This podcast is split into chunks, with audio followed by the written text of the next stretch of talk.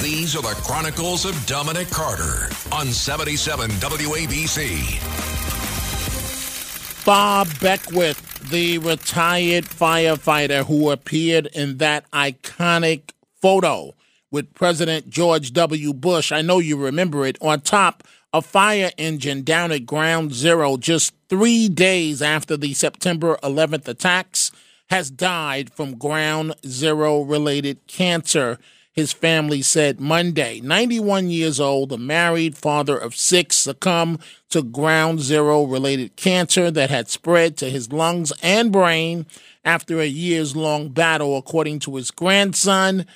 Acting as the family spokesman, he passed away peacefully, surrounded by his loved ones, according to a statement. And his iconic moment, according to the grandson, with President Bush at Ground Zero on 9/11, helped rally the nation in its darkest time and served as a symbol for first responders everywhere.